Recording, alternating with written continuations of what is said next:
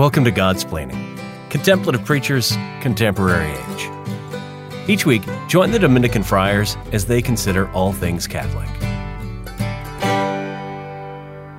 Welcome to Godsplaining in this Sunday's uh, Lectio episode on the Solemnity of Pentecost. I am Father Jacob Bertrand Janczyk. I'm joined here by Father Gregory Pine, and Father Patrick Briscoe is up in Providence joining us remotely um, as has been our custom for I don't know several several weeks now, a few months. Um, we are going to dive into the Sunday readings to help um, to help prepare you and prepare us for um, to make a good spiritual communion for those who are still unable to get to Mass on Sunday. We know that throughout the country, um, churches are starting to reopen in various ways. So, um, praying for that and praying that you may once again return to the Mass. Uh, that being the case, this will be, as we mentioned in the past, our last um, Sunday Lectio episode. Uh, for the time being, we'll we'll pick up the practice um, again in Advent and through through those special seasons. Um, so with that, we will we'll start with the collect for the Solemnity of Pentecost, and then uh, dive into the readings. O God, who by the mystery of today's great feast sanctify your whole church and every people and nation, pour out, we pray, the gifts of the Holy Spirit across the face of the earth, and with the divine grace that was at work when the gospel was first proclaimed, fill now once more the hearts of believers. Through our Lord Jesus Christ, your Son, who lives and reigns with you in the unity of the Holy Spirit, one God, forever and ever. Amen. Okay, our, our first reading for the Feast of Pentecost is from the Acts of the Apostles. When the time for Pentecost was fulfilled, they were all in one place together. And suddenly there came from the sky a noise like a strong driving wind, and it filled the entire house in which they were. Then there appeared to them tongues as of fire, which parted and came to rest on each of them.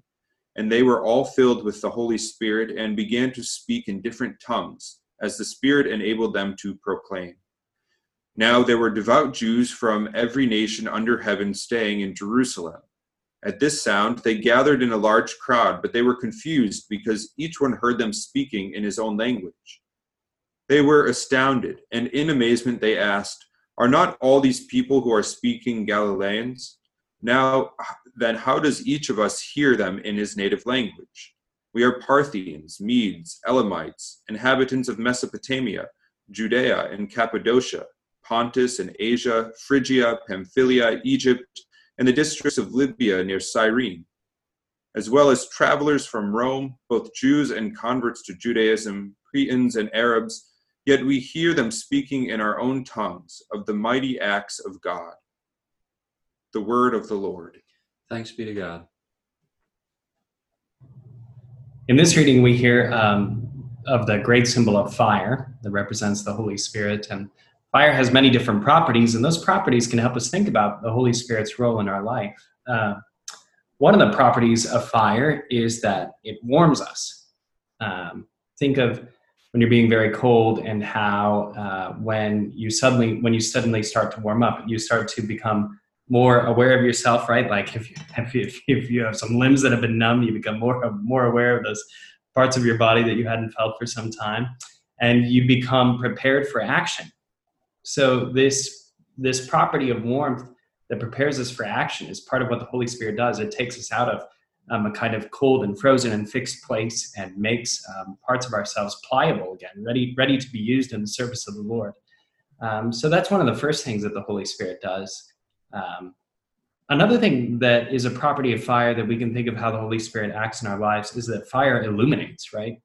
Fire pierces through darkness and guides um, guides us. The Holy Spirit does this, right? We um, should often pray prayers to the Holy Spirit to ask to be enlightened, so that we can see clearly the way that um, we are to be led, the way that um, the way that fire lights in the night. Uh, the last great property of fire that I think is worth thinking about um, in this little segment of our Lectio together.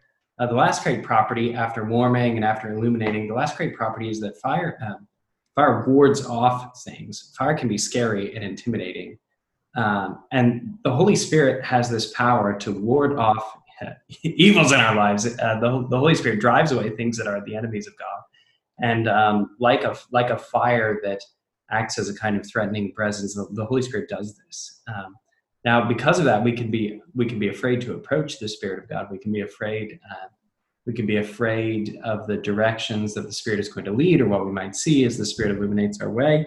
Uh, but in the end, um, giving over to the work of the Spirit in our lives brings us uh, brings us not fear, but but always peace. Um, so I think those three properties of fire. You can name other properties, of course, but I think the, the way that fire warms and prepares for, for action, the way that fire illuminates and shows us the way, and lastly, the way that fire the way that fire um, def- defends us, protects us, and um, has that kind of uh, intimidating or um, or um, Mm, just striking presence. Those are those are things worth our meditating upon this this Sunday.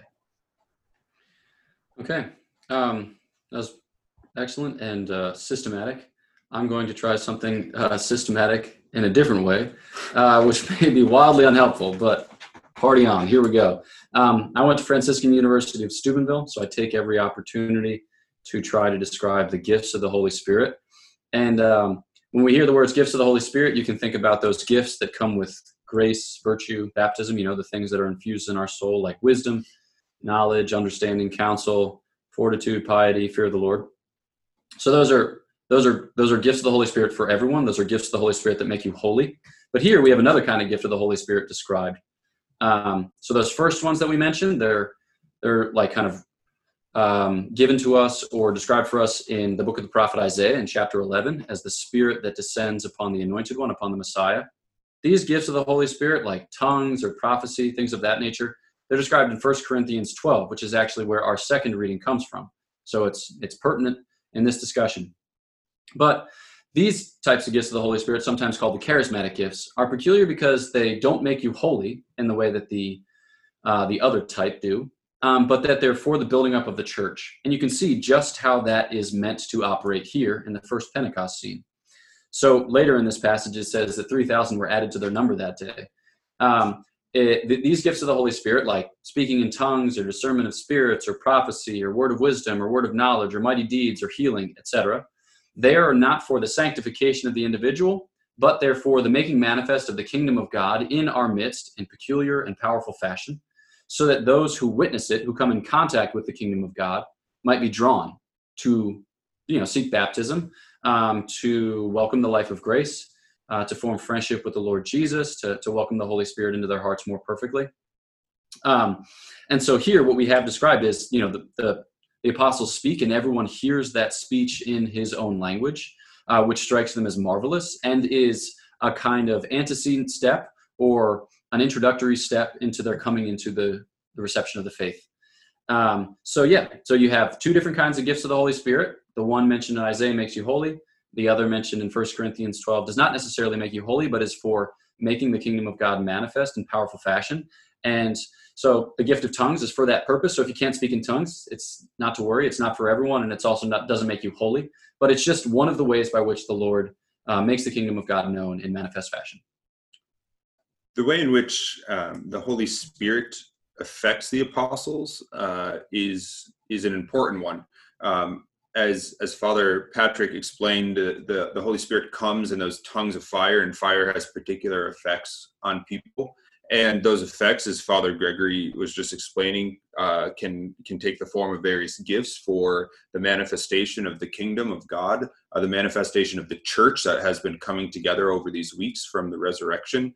Um, but also at this moment of Pentecost, we see um, a fulfillment of a type from the Old Testament. So when when the apostles are given the gift of the Holy Spirit, the first thing that they do is they preach they preach the gospel. They preach Jesus Christ in languages um, that can be understood. And this this kind of harkens back to a fulfillment or a recreation, a recapitulation, all the way back to the book of Genesis. Um, and and the story of the Tower of Babel, where in the, the Tower of Babel, uh, people were building this tower to try to reach the heavens, um, something that is sort of akin to the sin of Adam and Eve of trying to be made like gods on their own terms. And as that tower collapsed, um, God uh, dispersed them through their language their language so introduce different languages amongst the people so that they could no longer communicate that they could no longer use language and their ways of communication um, for evil.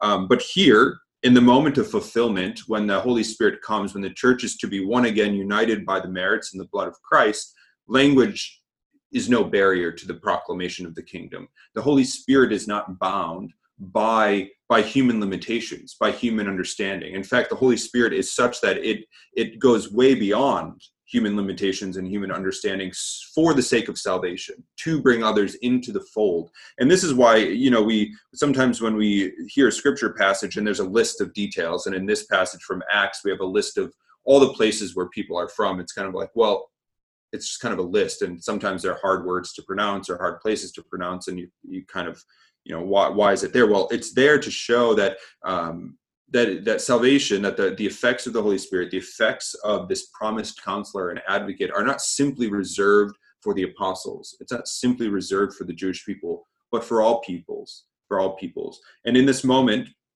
there's there's the beginning of yet another fulfillment, and this time the fulfillment of Jesus' words at the end of the Gospel of Matthew to go therefore and make disciples of all nations. As soon as the Holy Spirit comes, that's precisely what the apostles and what the church does to bring in 3,000 more people in a day um, to the church. Um, that, for all intents and purposes, was kind of about 12 or, or 13 people at the time. That 3,000 is a staggering number.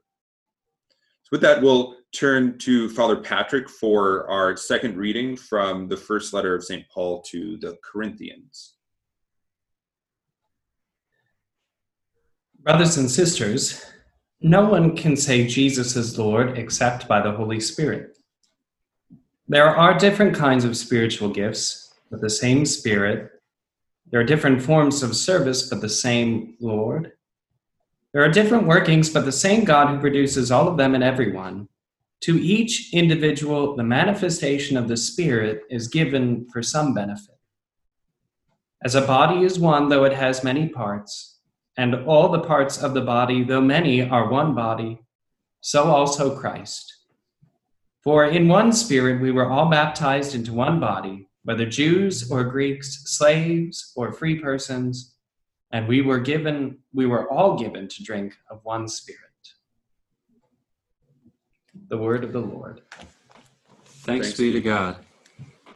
So in this passage you see one of the controlling metaphors that st paul uses to describe the church.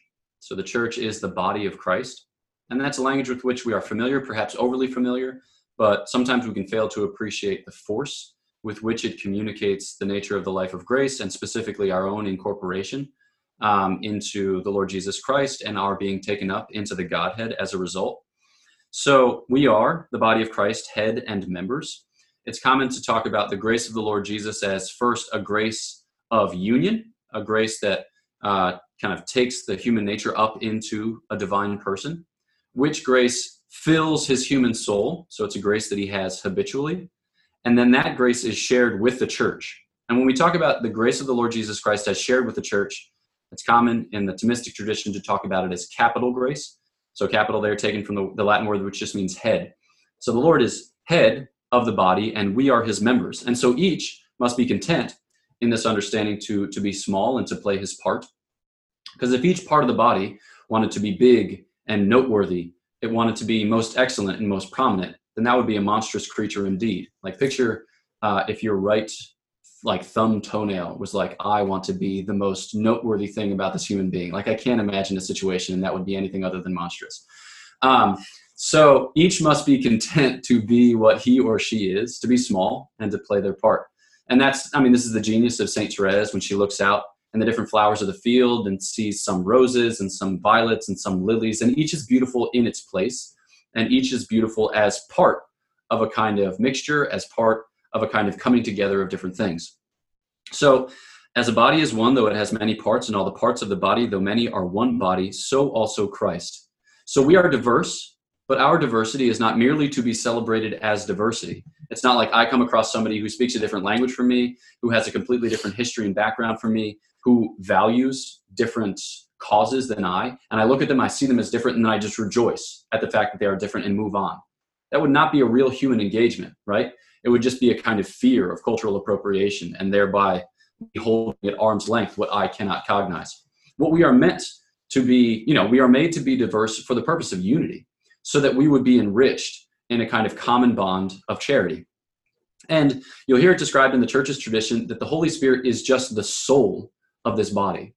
The Holy Spirit is spoken of as animating. You can think back to what Father Patrick said about fire and heat. When, when you're around a campfire after having had like a long day sledding or having taken a long hike, you know, when it's real windy and blustery, you can feel the life returning back to your limbs, like he described. It's it's animating, and even when you when you look at fire, it's it's almost as if it were alive um, because it moves, right? Because it it self generates. It tends to consume everything in its immediate vicinity. So too, the Holy Spirit is fire. The Holy Spirit is life. The Holy Spirit animates the church. So we, though many, are one body by virtue of the fact that we have all been given to partake of the same Spirit who imparts life and unifies us in the common pursuit of the Lord. The uh, Dominican friar who was my inspiration for joining the order, his name is Father Fabian. I know I've talked about him before, but he used to quote that line all the time from the uh, popular song What the world needs now is love, sweet love.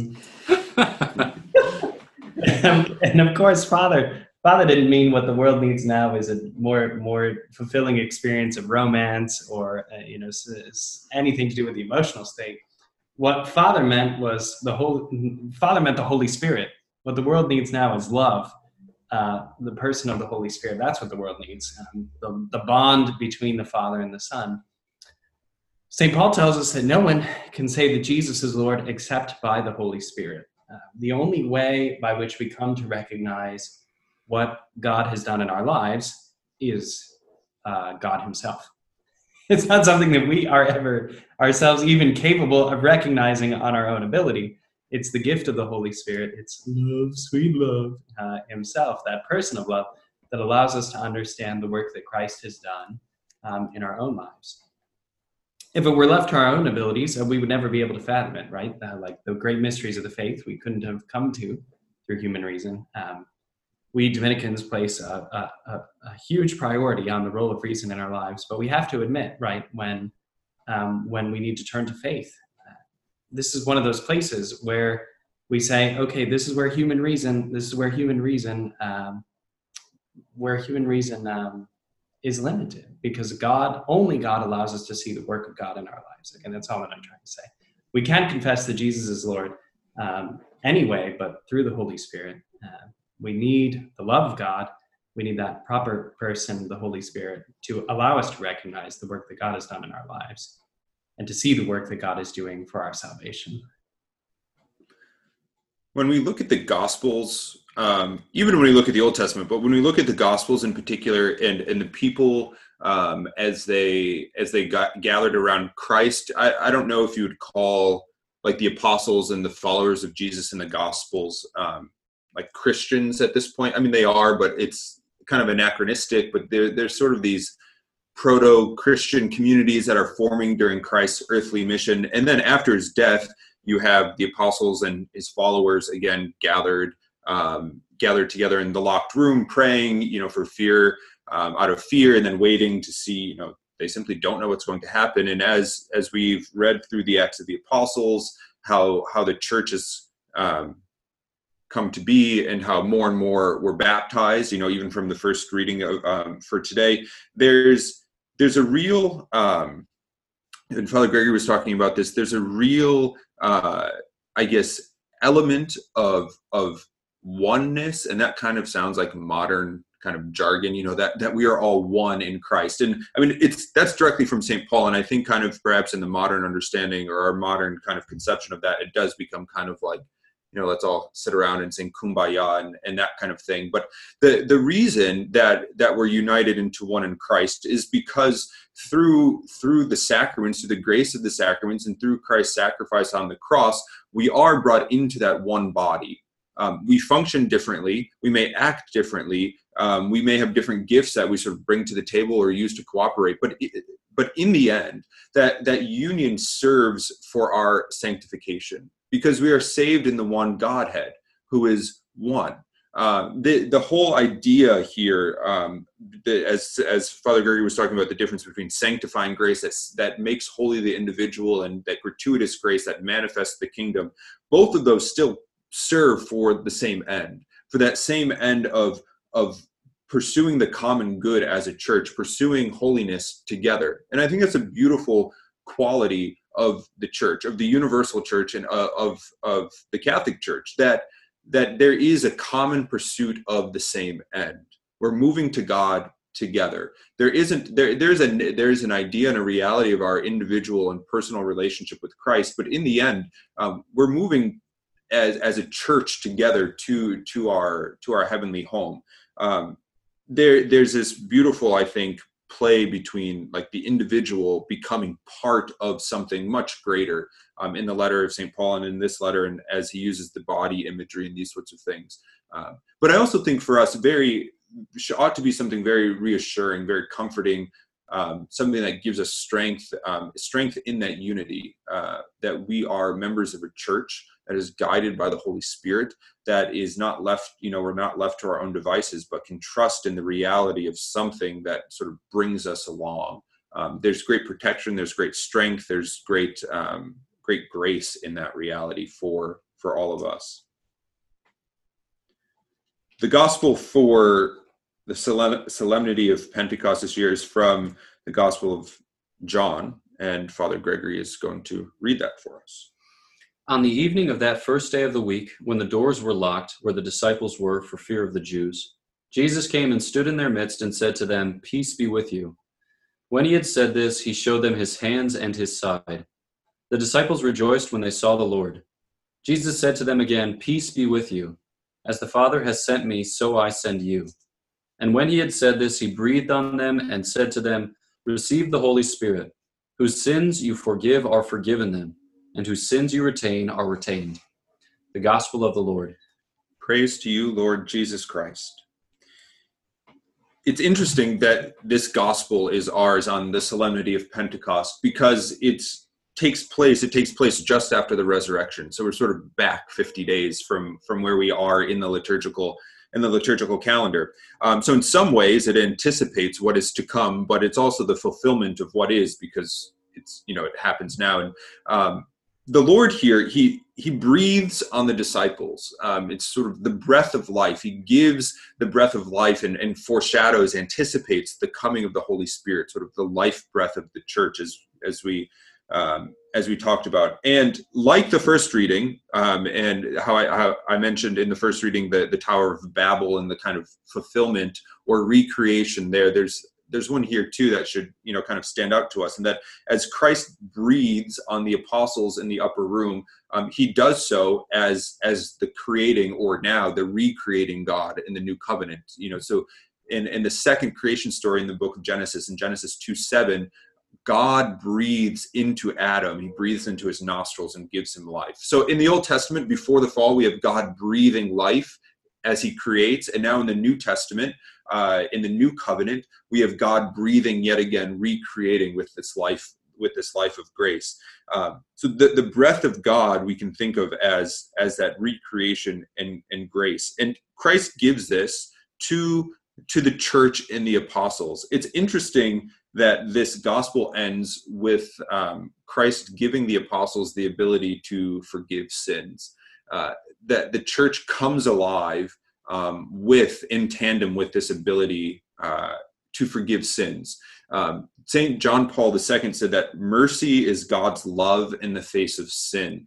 And we often talk about the sacrament of reconciliation, um, of confession, as the sacrament of mercy, where we meet mercy and where that divine friendship is rekindled after we have fallen. Um, it shouldn't be lost on us that that the coming of the Holy Spirit, uh, the way in which the Holy Spirit changes us and changes the apostles such that they preach such that they are reanimated with with that with that tongue of fire as father patrick has already explained beautifully for us that in tandem with that connected with that intimately they can't be divorced is is the gift of the sacrament of of reconciliation to continue to give us the holy spirit to continue to strengthen us and, and sort of urge us forward in our in our pursuit of christ and in our pursuit of holiness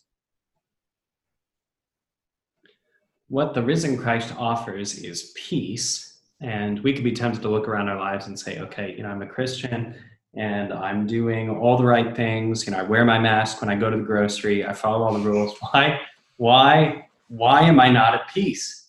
Why am I not at peace? And um, the reason, of course, as we've talked about many times uh, on this show, is um, that this world is filled with a contest of sin.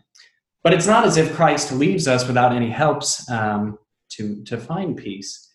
And I would hope that each of us can think of moments in our lives where, we, where we've been just so overcome by the work of Christ, by the Holy Spirit, um, that we felt foretastes of that kind of peace that we'll have in heaven.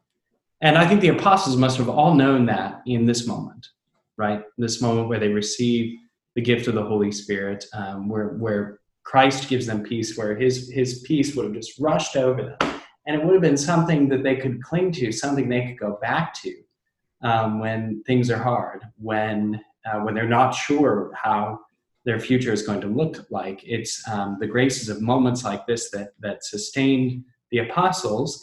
And it's graces um, in the moments of our Christians' lives like this, where we've had a taste of the peace of Christ, that continue to sustain us. That despite the powers of evil and the reality of sin that continue to threaten the peace in our hearts that we experience so often in the world today, we know that there's something deeper, that the Holy Spirit will continue um, to unknot the cords uh, that we put in our hearts, and that the Holy Spirit will continue to deliver tastes of that peace um, and animate us as we pursue um, as we pursue that peace that is our ultimate end in the beatific vision. So maybe just then a, a final word about the most blessed Trinity. We know that our God is three persons. The Father begets the Son, and the Father and Son uh, breathe forth the Holy Spirit from all eternity. And those movements in God, those processions in God, actually spill into creation. And so um, the Father sends the Son um, to be born of a woman, to be born under the law, to deliver from the law those who were subject to it. And we call this mission um, a visible mission because we can see the Lord Jesus Christ in the flesh. And we can also talk then about visible missions of the Holy Spirit because the Father and the Son send the Holy Spirit into the world. The one that we think of most often is the tongues of fire that we heard described in the first reading. But when St. Thomas talks about the Holy Spirit, he describes four visible missions. So at the Lord's baptism, the Holy Spirit descends as a dove. At the transfiguration, he is present in the form of a cloud. Uh, and then in the upper room here, he says that when Jesus breathes on his apostles, giving them the power to bind and loose, he breathes on them the Holy Spirit, as he himself describes. So you have with the tongues of fire in Acts 2, there are four visible missions of the Holy Spirit. And what a visible mission is, is just a making present of a person of the Holy Trinity in time and in space in peculiar fashion. So God is present to all times and places because he's giving us being, he's giving us the ability to act, and you know everything that is is transparent to him. Uh, but he is made to dwell in peculiar fashion in those whom he inhabits by grace but made to dwell in yet more peculiar fashion in these visible missions. So in the Feast of Pentecost, we think about the most triune God who is always uh, together in its action. So Father, Son, and Holy Spirit are present on this great solemnity, but that the Holy Spirit is made present in especially peculiar fa- fashion, especially excellent fashion, who is sent to us in the form of tongues of fire, a divine breath, an enveloping cloud, a dove descending, so that we might be sanctified made holy by he who is holy, by the gift which is given, um, and ultimately so as to be drawn up into the triune life. So it spills out from the most holy Trinity so as to return back to the most holy Trinity. And that's at the heart of the solemnity which we commemorate today.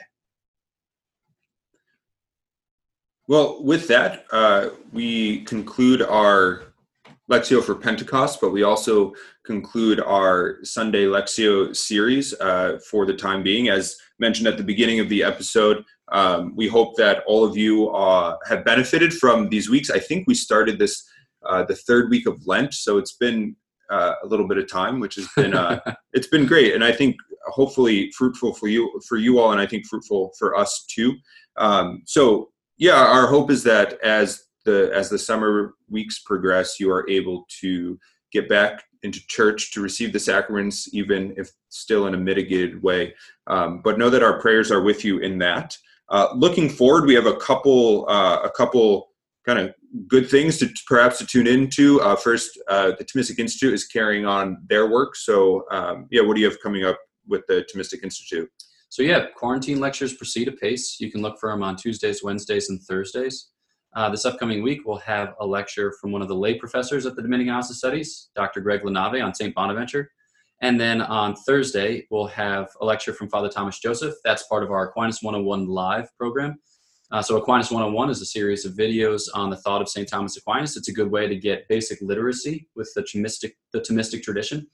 Um, and then these Aquinas 101 live videos are a way of kind of diving deeper with a speaker. So we'll, we'll play a couple videos at the beginning and then he'll give a more searching exploration of those themes and then have a lot of time for questions and answers. So you can join those on Zoom, on YouTube, and on Facebook. So Quarantine Lectures and Aquinas 101 both proceed apace. Excellent. And then also this coming week in anticipation of Pentecost, um, we are teaming up with Aleteia for a Pentecost retreat. Uh, Father Patrick is kind of heading that up, so he'll tell us just a, you know a little bit about what to expect, how to tune in, that kind of stuff. Yeah, this is a really great little venture. Um, it's certainly a first for uh, Aleteia. Um, Aleteia is a Catholic news and spirituality website. It's one of my evangelical projects, or an evangelical project that I'm involved with, I should say. Um, the idea, the proposal here is that we recognize that many people um, who would have made a summer retreat are going to miss that opportunity because of um, the COVID 19 pandemic. So, our our idea was to give um, to give a little bit of content to provide something of a retreat um, digitally as the summer opens. Many people are finishing up the school year or have already finished it, and it just seemed like the right moment as we approach Pentecost to really look to the Holy Spirit. So uh, the retreat is called Unleashing Fire. It will go for seven nights. Um, the conferences will premiere at 7 p.m. Eastern Time, uh, but they can be watched anytime at your convenience thereafter. Uh, the speakers of the conferences are the hosts of Godsplaining, including myself, Father Gregory, Father Jacob Bertrand, another Dominican friar, Father James Brent, and three Sisters of Life, Sister Marie Veritas, Sister Bethany Madonna, and Sister Mara Stella.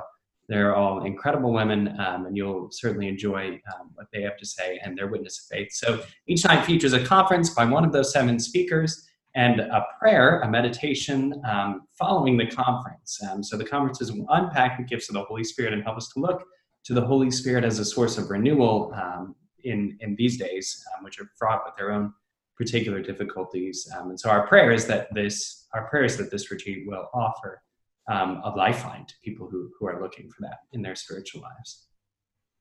And as always, we thank you for tuning in to Godsplaining. Uh, feel free to like us on whatever platform you're listening. Share us with uh, with those who you think might benefit from listening to us. We are, uh, of course, continuing continuing with our Thursday episodes. So stay tuned for those as we head into the summer. And um, yeah, thanks. Know of our prayers uh, for you, and uh, that we are remembering you at the altar. And with that, we will conclude with the uh, prayer, uh, the, the prayer after communion for the Feast of Pentecost. I was open to the prayer over the offerings. Here we are.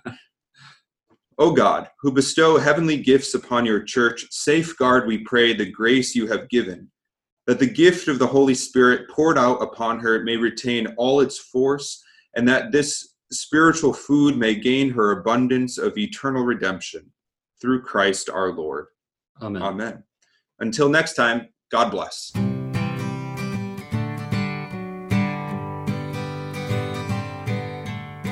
Thanks for listening to Godsplaining, a work of the Dominican Friars of the Province of St. Joseph. Visit us at opeast.org.